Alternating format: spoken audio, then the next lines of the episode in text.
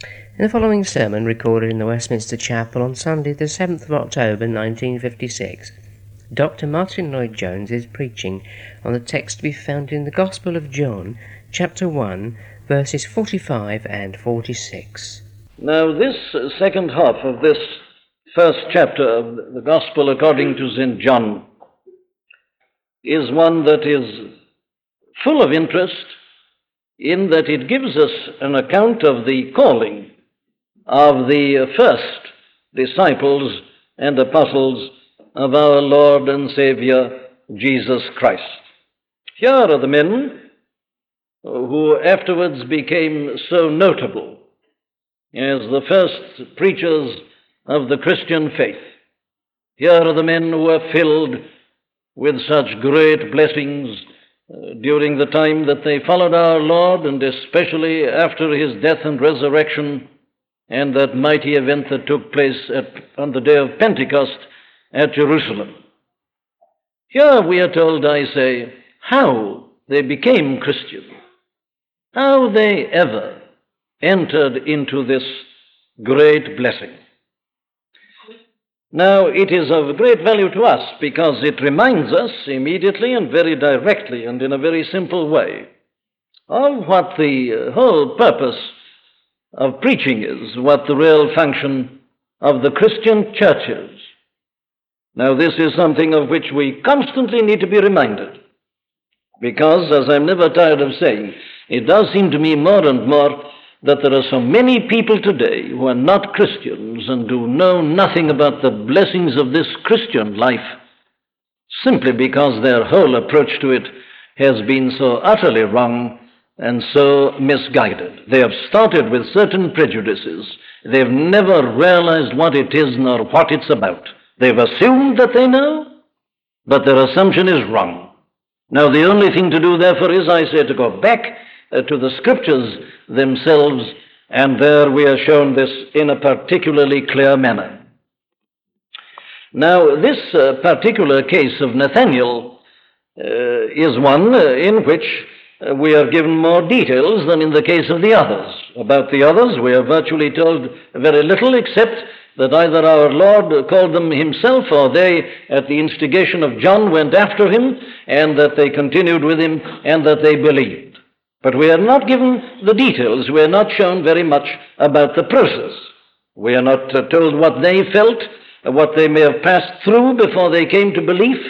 But here, in the case of Nathaniel, we are given further details, and they are invaluable for us because they show us how uh, this man himself, who afterwards uh, became uh, the disciple, the apostle, sometimes referred to as Bartholomew, doesn't matter which you call him, whether Nathaniel or Bartholomew, it's the same men. We are shown how he actually came to this particular point. Very well, then let me put it to you like this. What is the business of the Christian church? What are we met to do here tonight? What am I called upon to do in particular as one who has the privilege of preaching?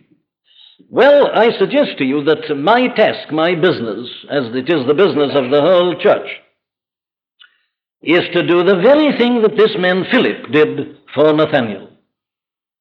Philip himself, you see, uh, had uh, come to the Lord the day following Jesus would go forth into Galilee and findeth Philip, and saith unto him, Follow me. Then Philip findeth Nathanael and makes his statement unto him. So, in exactly the same way as Philip went to Nathanael and presented a position to him, it is my business, it is my duty this evening to do precisely the same thing to you and for you. Now, here I say we are reminded exactly of what this message is, what it's all about.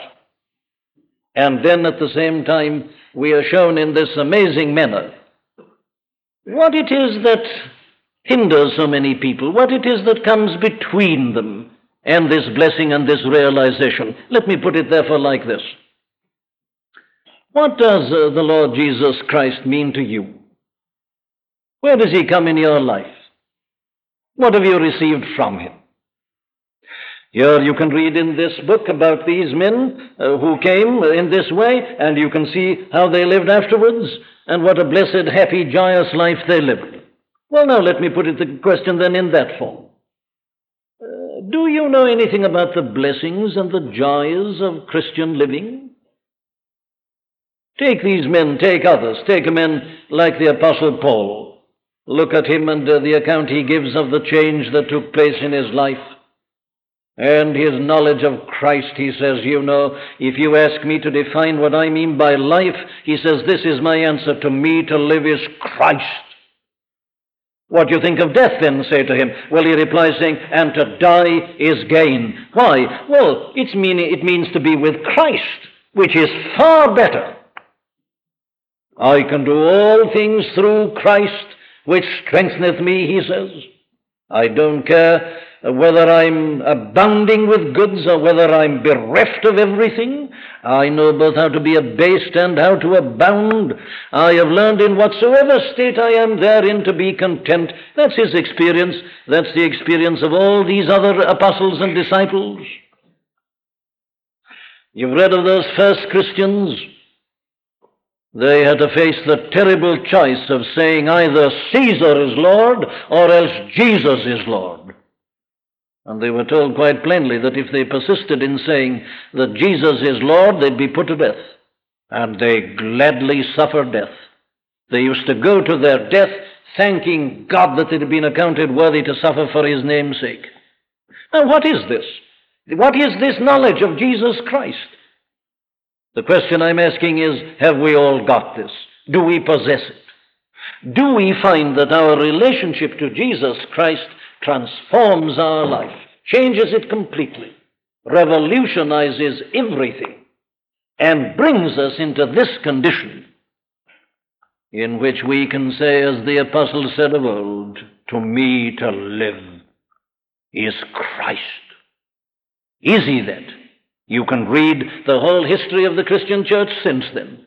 And you will find that there have been ordinary people like ourselves, not of necessity great apostles like these, ordinary people have testified to exactly the same thing.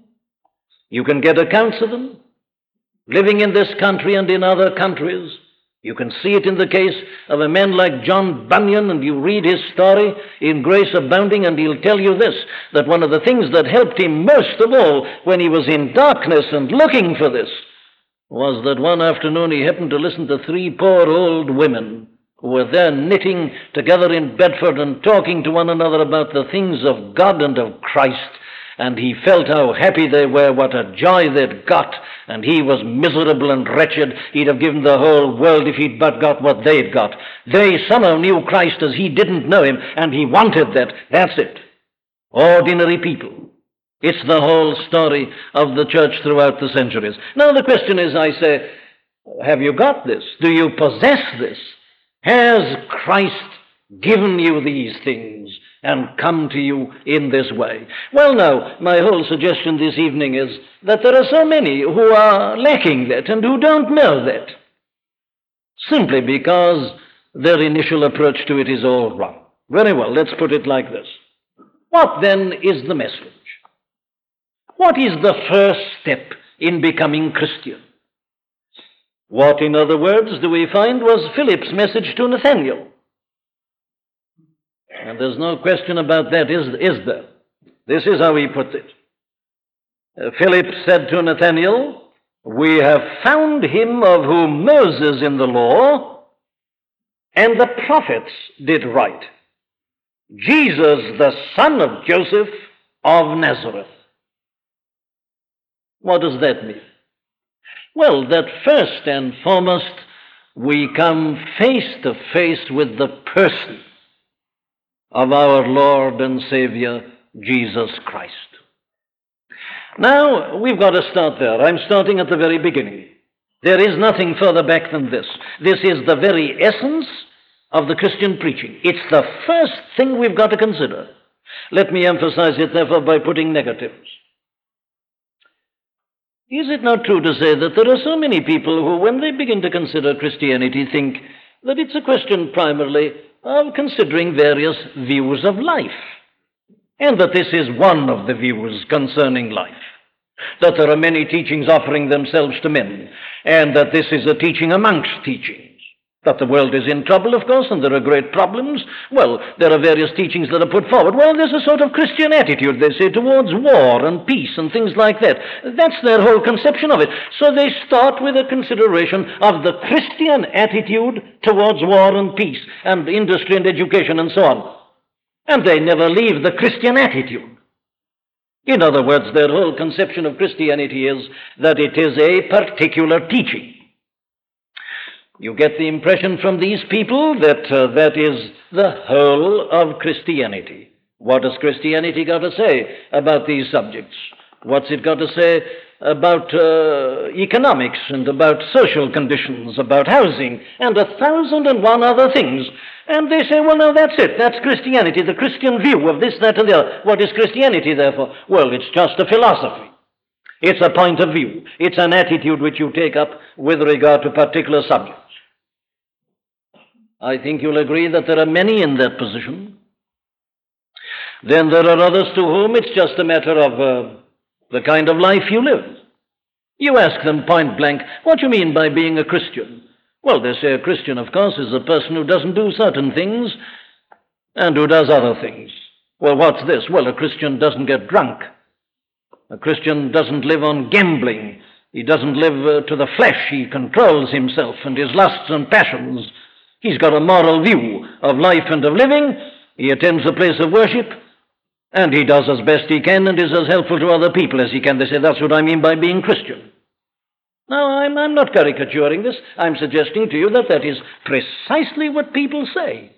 It is just a moral view of life. It's a moral, ethical way of living, and there's no more to it. It's just that. The Christian is a good man. He's a man who lives a better life than another kind of man. That's it. Then others think of it in terms of an experience. They're looking for happiness or joy or peace or something like that. And there are many teachings in the world offering themselves to them that claim to give that. Here's one of them. Take this up this end, you'll get it. So they're looking for this sort of experience, some kind of initiation, which is going to just make you feel entirely different. You know the kind of thing I mean.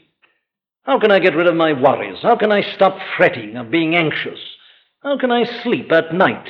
How can I stop thinking? These are the things and you know, the world is simply craving for these particular answers because it's a worrying and a difficult time in life. And men and women are seeking for all these things. And there are those who say that Christianity is, well, just a way of getting hold of that. That it's that which tells you that the Lord is your shepherd, you shall not want. That somehow or another, if you just trust God, all's going to be well. And that's Christianity to do. And they leave it exactly at that. And so I might keep you and show you how, in many ways, there is this completely false and wrong conception as to what really constitutes the beginning, the first step, the very essence of the Christian position and the Christian faith. What is it? Well, don't you see? It is to come face to face with this person. Look at this man Philip going to Nathanael he doesn't go to him and say, You know, Philip, come with me at once. You know how miserable I used to be, and see how happy I am now. Can't you see my face shining, how radiant I am? Come at once, you'll get it. Isn't what he said. He didn't say, Come with me and start living the moral life or the good life. No, no. Christianity doesn't start with those things. Here it is. Nathanael said, Philip, We have found him. We found a person. I've met an individual, and I want you to come to him. Now, isn't it extraordinary that it is necessary to emphasize this? But I've given you my justification for doing so. There is nothing which is so easy, it seems to me, in this world as to think of Christianity even without Christ. And people can talk about Christianity and his name is never mentioned. And they have no conception that the beginning of Christianity is to come face to face with the person and to meet him. Come and see. In other words, Before we begin to consider any teaching, because there is a teaching in Christianity, there is a moral, there is an ethic, there is an experience, all these things are here. Yes, but what separates Christianity from everything else is this that Christianity tells you that you can only get all these things if you start with Him. But that if you start with any one of them and don't start with Him, what you get is not the true thing, it's the wrong thing. And let me make this plain again in the midst of the modern confusion. There are many, many teachings that seem to be able to give people happiness. That's why the cults are thriving. We recognize that. They claim it and they can do it. There are people who are prepared to believe anything. And by believing it, they feel better. Spiritual cohesion. Every day and in every way, I'm feeling better and better. And no doubt you will up to a point, unless you've got an organic disease. And even then, you may feel a bit better for a while. Yes, we recognize all that. I say this is the differentiating point. Christianity comes to you and says this in the first instance. Look here. We are not going to discuss you nor your needs, your wants, your desires, nor anything else for a moment. Here's the question Have you confronted Him? Have you considered Him? Have you stood face to face with these facts? You see, Christian preaching is that which presents facts to people, facts about this person. Very well, what, is, what are the facts? What is the message? Well, you notice how uh, Philip put it to Nathaniel. He said to Nathaniel, You know, I've met a man, Jesus, the son of Joseph, from Nazareth. I've just been speaking to him, I've been with him. A man. Very well. Now then, I say, let's forget all philosophies, all Christian attitudes, and all these other things. The first thing that you and I've got to come to terms with is this. Now, let's forget that there's this Egyptian problem and that there's a possibility of a third war. Stop it all, banish it out of your mind, get rid of it for the moment. Here is the most stupendous fact you've got to face in the world this evening Jesus of Nazareth. He belongs to history. Nearly 2,000 long years ago, there was a person called Jesus of Nazareth. He was born in a place called Bethlehem, in a stable, and they put him into a manger. They didn't go on living in Bethlehem. They eventually went to live in Nazareth. That's why he was called Jesus from Nazareth. He'd spent most of his life there, working as a carpenter. Now, Christianity starts with him. You see, before you begin to discuss theories about anything or ways of life and of living, we are just facing this fact that there has been in this world this Jesus, this person who lived in Nazareth, who worked as a man, as a carpenter, who began to preach at the age of 30, who was reported to have worked miracles and so on, all that you've got in these Gospels. There he is. Now, there I say is a solid fact. And there is no point in going any further until we are clear about Him and understand exactly what this preaching about Him means. So you notice that Philip goes further and puts it like this He says, We have found Him of whom Moses in the law and the prophets did write. What's he mean by that? Well, he means this, and it is an essential part of our preaching. This gospel starts with this person. The birth of Jesus, it says, was on this wise. We are looking at this person, born into this world, put in the manger, and all the rest. There it is. Yes, but that isn't all. That's only half the statement. This is the one, said uh, Philip to Nathanael, of whom Moses in the law did write. Now, these men were Jews, you see, and they'd got their Old Testament, the Old Testament scriptures, and they heard these scriptures read Sunday by Sunday and expounded by their teachers and by the authorities. And Philip says to Nathanael, We have found him of whom Moses spoke in the law. How did he speak of him in the law? What did he say? Go back to your Old Testament. Now, this is Christianity, you see. We're not discussing what the Christian attitude is towards war, whether it's right for a Christian to go into the army or not. No, no, you don't start with that sort of thing. That comes very much later. You start with this person. There is no Christianity apart from him. Very well, I say I must go back to my Old Testament then. Because I'm told that Moses, who wrote the first five books in the Bible, spoke about this person. Where does he do so? Well, he does so everywhere. And you remember that our Lord himself said this after his resurrection. His own disciples hadn't quite understood his death. They were amazed at the great and wonderful fact of the resurrection. And our Lord met them and he said, Look here, let me take you through the scriptures. So he took them through the books of Moses, the law. He took them through the book of Psalms. He took them through the prophets. And he says, Can't you see they're all writing about me? The very thing that Philip said to Nathanael right at the beginning. Well, what have they said about him? Are you aware of the evidence? Tell me, have you taken up the position that you've rejected Christianity because you don't understand certain things or that you don't like its attitude about this or that? But tell me, have you ever really considered this biblical evidence? Here is the claim that is made that this Jesus of Nazareth is the one of whom this Old Testament is speaking. How does it speak of him? Well, Moses one day very explicitly put it like this He was a great leader, a great prophet of the people. And he looked at the people and he said, You know, another prophet like unto me will God raise up from amongst the people. Him shall ye hear. And you know, from that moment, these children of Israel began to wait for the coming of this great prophet. They said, Don't you remember how Moses said that a great prophet was going to come? And a certain prophets appeared before them and preached to them with great authority. They said, Is this the prophet? Well, they said he's very good, he's very wonderful, but he isn't the prophet, the prophet that was to come. But you know, Moses, in those five books at the beginning of the Bible, uh, doesn't only speak of him there, he speaks of him in many places. He speaks of him in the very third chapter of Genesis, away back at the beginning, doesn't he?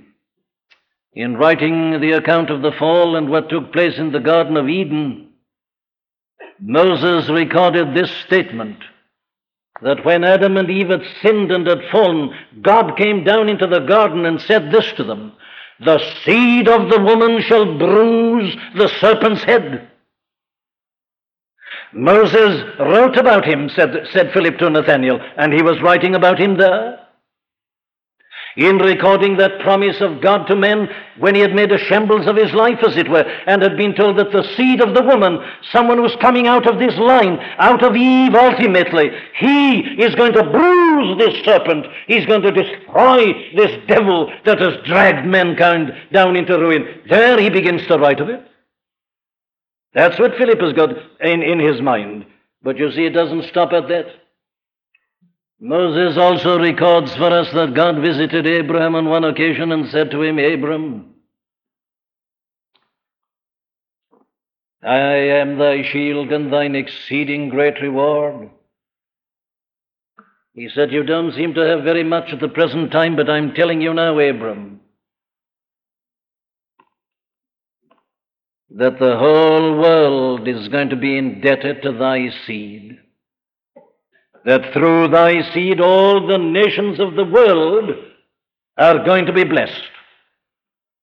Abraham, he said, you haven't a son at the moment, but it's all right, I'm going to give you one. And I'm telling you that ultimately, out of thy seed, from thy seed, through thy seed, all the nations of the world are going to be blessed. Who's that writing about? To whom does that refer? Who's indicated there? The answer is still the same. Nathaniel, we have found him about whom Moses wrote, wrote in the law.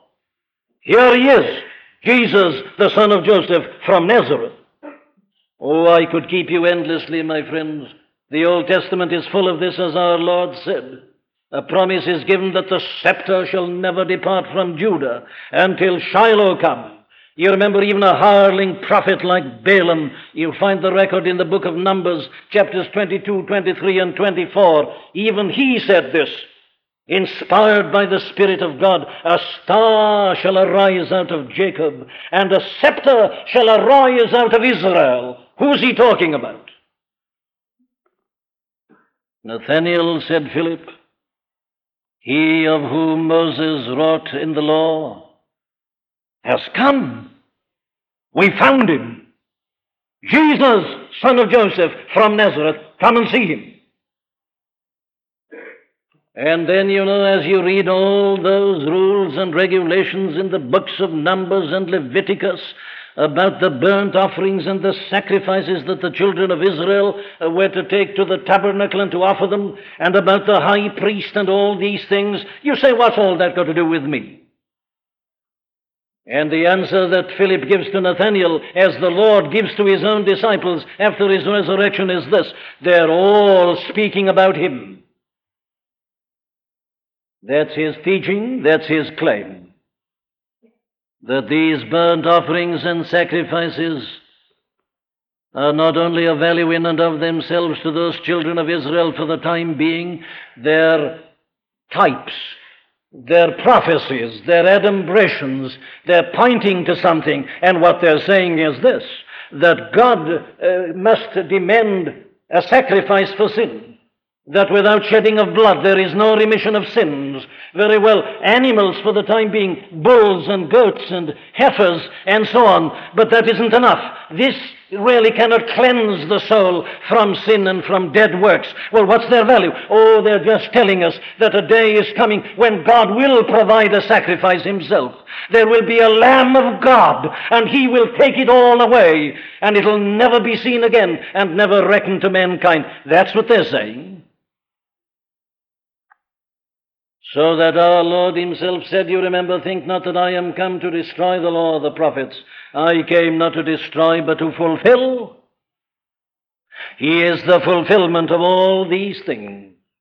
He Himself is the great high priest as well as the sacrifice. He is the way. That's how you read about Him in the law of Moses. And then you go on and you look at these prophets. Nathanael said, Philip, we found him of whom not only Moses wrote in the law, but of whom the prophets wrote. You know the prophets, Nathanael said, Philip, you've read them, you've heard them read to you. Uh, do you realize that the one that they're speaking of has already come and that we found him? And I've been speaking to him. I want you to come and see him. What have they said about him? Well, you know, I could keep you for hours on this. Let me give you one or two, two details which show you how marvelous it is. You turn at once to your prophecy of Isaiah, and there you will find that it's prophesied that a virgin shall bear a child, and they shall call his name Wonderful, etc. A virgin shall bear a child, shall give birth to a child. Yes, the word, according to the latest researches, is virgin, still virgin, not a young woman, a virgin. There it is in your Old Testament. Now, my friend, I say before you begin to consider the Christian attitude towards this and that, you've got to start with a fact like that and with this fulfillment. Here is something facing us as a concrete issue. You turn to another prophet, and you will find that he prophesies that this Messiah, this deliverer, is going to be born in a place called Bethlehem. It's actually there, in the prophecy of Micah that he is to be born in Bethlehem. Oh, let me give you just one or two other facts. In the book of Daniel, in chapter 9, you'll be told the exact time he's going to be born. It's given in years. There it is exactly, precisely. Hundreds of years before it happened. You go to Zechariah, and you're told that he'll be seen riding into Jerusalem on the foal of an ass. There it is. In Isaiah 53, you are told that when he comes, he'll be like a root out of a dry ground. You won't be able to explain him in terms of his background or his ancestry. He'll just as it were spring up as a root out of a barren, dry wilderness where nothing grows at all. He'll suddenly come up out of it. That's what's been prophesied. Nathaniel said, Philip, it's happened. Come and see. But not only that, there you get the prophecy that his visage is marred, that he's a man of sorrows, acquainted with grief, The Jews didn't understand that. They thought their deliverer, their Messiah, when he came, would come as a great king, as a great military conqueror. They never thought he was going to be a man of sorrows. But there it is, there's the prophecy. And that he's going to be led like a sheep to the slaughter and put to death in helplessness. That he's going to be stricken with grief. That God is going to smite him there's the prophecy. The prophets did right. Well, let me summarize it by putting it to you like this. Can't you see that John the Baptist, in the statement that he made to his disciples, was just summarizing the whole of this prophetic teaching when he said, Behold the Lamb of God that taketh away the sin of the whole world. He's pointing to this same Jesus, son of Joseph out of Nazareth. He says, There he is, look at him. Behold him, look at him. Come to terms with him, realize who he is. Behold the Lamb of God that taketh away the sins of the whole world. And indeed, I could have gone even further and I could have shown you how in the types and in these shadows there in the Old Testament, his resurrection is prophesied. The day of Pentecost is prophesied. All these things are there. Now then, says this man, Philip to his friend Nathanael, there is my message to him. We found him, the one who fulfills all these things. The claim is, in other words, that the Messiah long expected has at last arrived and that the Messiah is none other than this Jesus, this son of Joseph, out of Nazareth. In other words, what I'm putting before you is this that you have no right to consider Christianity in any sense or in any shape or form until you stand face to face with the incarnation. Jesus out of Nazareth, carpenter, reputed son of Joseph. The one of whom the whole Old Testament has been speaking. Here it is, the two in one person. So I again ask my question Have you really faced this person? Have you really considered him? Have you really come to some terms or other with him? That's the first step in Christianity. Well, now then, let me go on and show you how this process continues. Nathanael found himself in difficulties.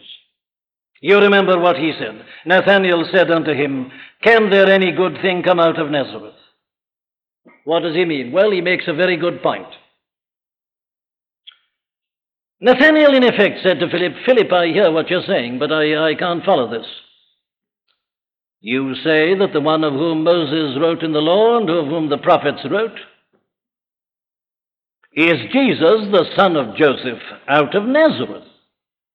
Now, Philip, he said that's impossible because there is nothing in the Old Testament scriptures that associate the Messiah with Nazareth.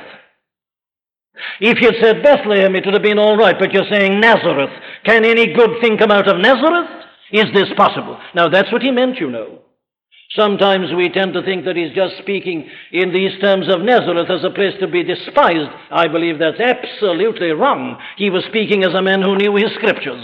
He was a man who knew his scriptures. He was reading them under that fig tree when our Lord had seen him before Philip ever went to him. He was a devout Israelite, as I'm going to show you, and he knew that there was no association between Christ and Nazareth. He said, How can it be from Nazareth?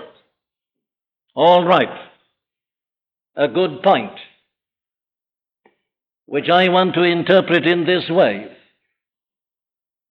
The moment you are confronted by this message about the Lord Jesus Christ, you may very well find yourself in certain difficulties. There's nothing wrong in that. Don't believe people who tell you that you only become a Christian when you stop thinking. No, no. We place no premium upon ignorance or absence of thought. Not at all.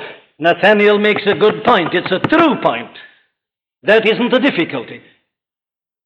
And you, my friend, may have certain difficulties as I stand before you and tell you that the Lord Jesus Christ is God and man, that He's two natures in one person, that He is the eternal, everlasting Son of God in the likeness of sinful flesh. You say, I don't follow, I can't grasp, I can't understand. All right, I'm not complaining. Register your difficulty. Make your protest, if you like.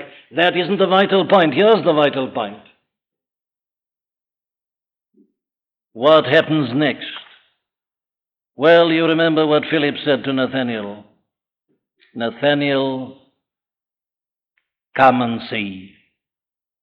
You don't understand. You've got your difficulty. I can't argue with you. All I say to you is this Come and see. And you know what saved Nathanael, in a sense, was that he did go. Although he had a difficulty, although he had a problem. He went. Come and see. All right, said Nathanael, I'll come with you. Now, that I say is the crucial point. Let me just divide it up for you like this before I close. Because the passage itself divides itself up for us. What is it about Nathanael in his response to the message that leads him to salvation? Well, now, this is what our Lord said about him. As he saw him coming, Jesus said of him, Behold, an Israelite indeed, in whom is no guile, which you can translate, if you like, like this Behold, in truth, an Israelite, in whom is no guile. What's he mean? Well, what he means is this. He knows what's been said to Nathanael by Philip, and he sees Nathanael coming in spite of that, so he knows that Nathanael is not being kept back by his difficulty. He isn't taking up the attitude of saying, well, now, of course, because you've said Nazareth, I'm no longer any interested. Ah, there's a flaw in your argument, therefore I'm no longer interested. A thousand people, a million people do that, you know. They say, ah, here's a fallacy, and the whole of Christianity is dismissed.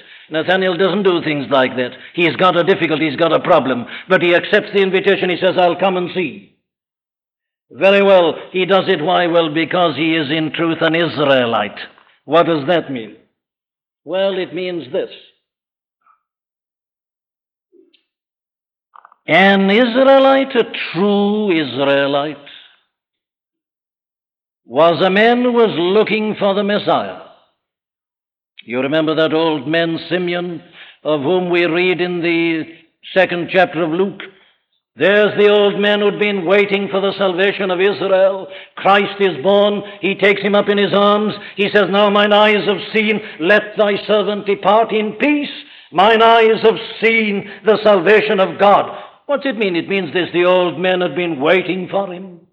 Like every true Israelite, like every Israelite who knew his scriptures and who read them, he knew a Messiah was to come. They were waiting, they were praying for his coming, they were longing for his coming. It was their greatest desire in life.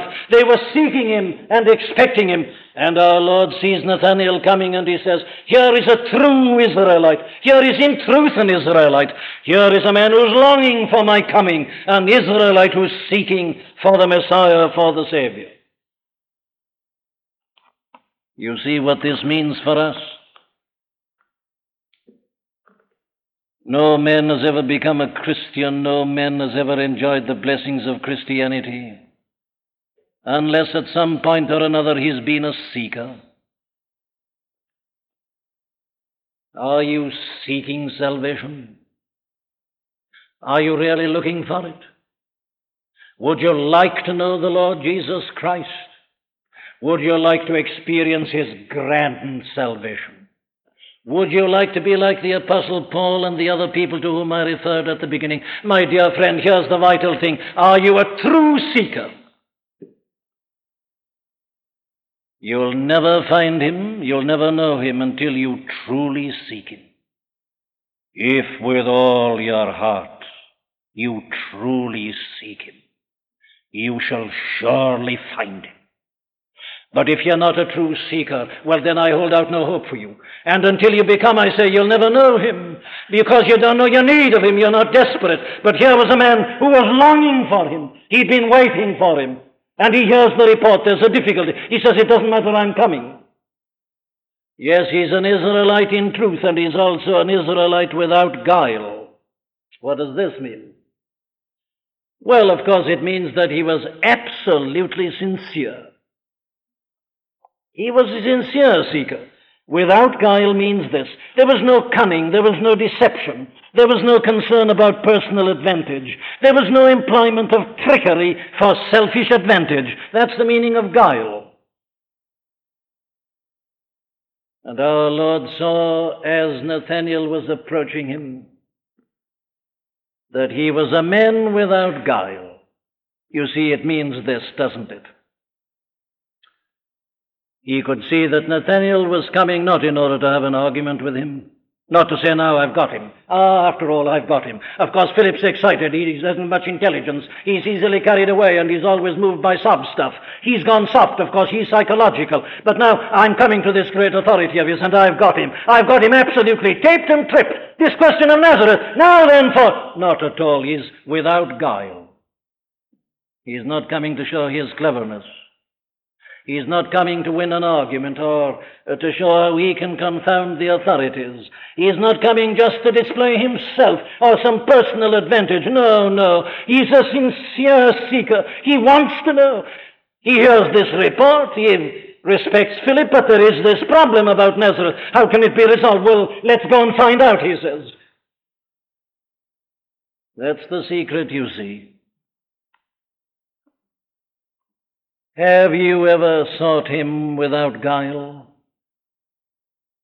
Are you really serious? Do you mean business? Oh, I'll tell you why I'm asking my question. I know what it is to be clever and to think you can dismiss Christianity. And the whole time you're doing it, you're not being honest. You're covering up the sin that's in your life and in your heart. You're not really interested in truth at all. You're interested in yourself and your own cleverness and in downing Christ, downing an argument, downing Christianity, and how wonderful and how clever I am. Just one question I put, down the whole thing went. Nazareth. We do it, of course, in terms of science or something like that, but it's the same old thing. And we really don't mean business. We're not serious. We don't want to be saved. We don't want to be delivered. My dear friend, if you're honest, if you're sincere, if you're without guile, if you're a true seeker, I say, do what Nathanael did. Come! Come to him! Come and see! What does that mean, says someone? Well, I summarize it like this. It means, I say, that you don't reject him and the truth about him simply because of certain difficulties that you have. But it does mean that you come to Him just as you are with all your doubts and all your difficulties.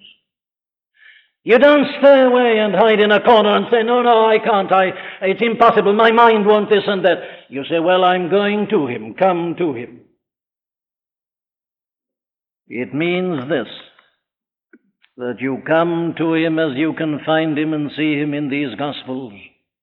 Read the stories again. Look at Him. Explain him if you can. Explain the impact he's had upon the whole world ever since his coming. Look at him as you see him teaching. Listen to his teaching. Though he had had no training, just a carpenter. Born in poverty, brought up in poverty, look at him. Can you explain it? How does he confound these doctors of the law? Whence this insight into the law of God? Why these claims for himself? He's either a madman, a lunatic, or else he is what he says, Son of God. Listen to him. Go back and meet him. Forget all your cleverness, all your arguments, Christian, Christianity and Christian view of this and that. Leave it all, I say. Come back and on bended knee, look at this Christ. Meet him in the gospel. Then ask him in simple prayer to reveal himself to you by the Holy Spirit. Tell him that as Nathanael was impressed by the testimony and the invitation of Philip, you in your heart of hearts cannot dismiss the whole of church history. Tell him that you see the evidence of the centuries and the men, the greatest men the world has ever known, believing in him and praising his name. Tell him that you'd like to be like them, but that you can't understand, that there are difficulties, and in absolute honesty ask him, Reveal it to me by the Holy Spirit. I want to know. Be sincere, be honest. Cast yourself upon Him and His love and mercy and compassion, and yield yourself to Him. In other words, accept my invitation as I repeat the words of Philip to Nathanael Come and see. Consider him anew and afresh. And I tell you that if you do so in honesty and with true seeking, you will end with Nathanael in saying, Thou art the Son of God. Very well. If he is the Son of God, why did he ever come into the world? If he is the Son of God, why especially did he ever die on that cross?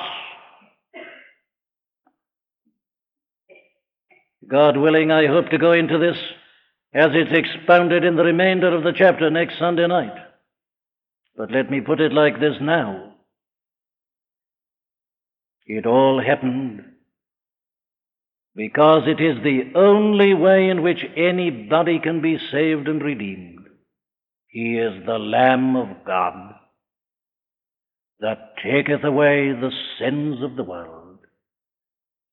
Jesus, son of Joseph, from Nazareth, the great antitype, the Messiah long expected, God's own Lamb, the Lamb that God has provided as a sacrifice for sins, His own Son, in whom alone can forgiveness be found, in whom alone can God be known, in whom alone can we receive the new life and the new birth that changes everything, life and death and opens for us the gateway into the bliss of eternity. My friend, I ask you but one question. Have you come to see him and to face him? Have you considered him, the person? Come and see. Amen.